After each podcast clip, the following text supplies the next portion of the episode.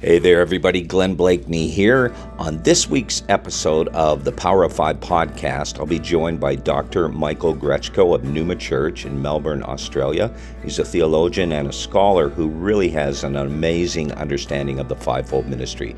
You're going to love this episode as we take a deep dive into Ephesians chapter 4. God bless you guys.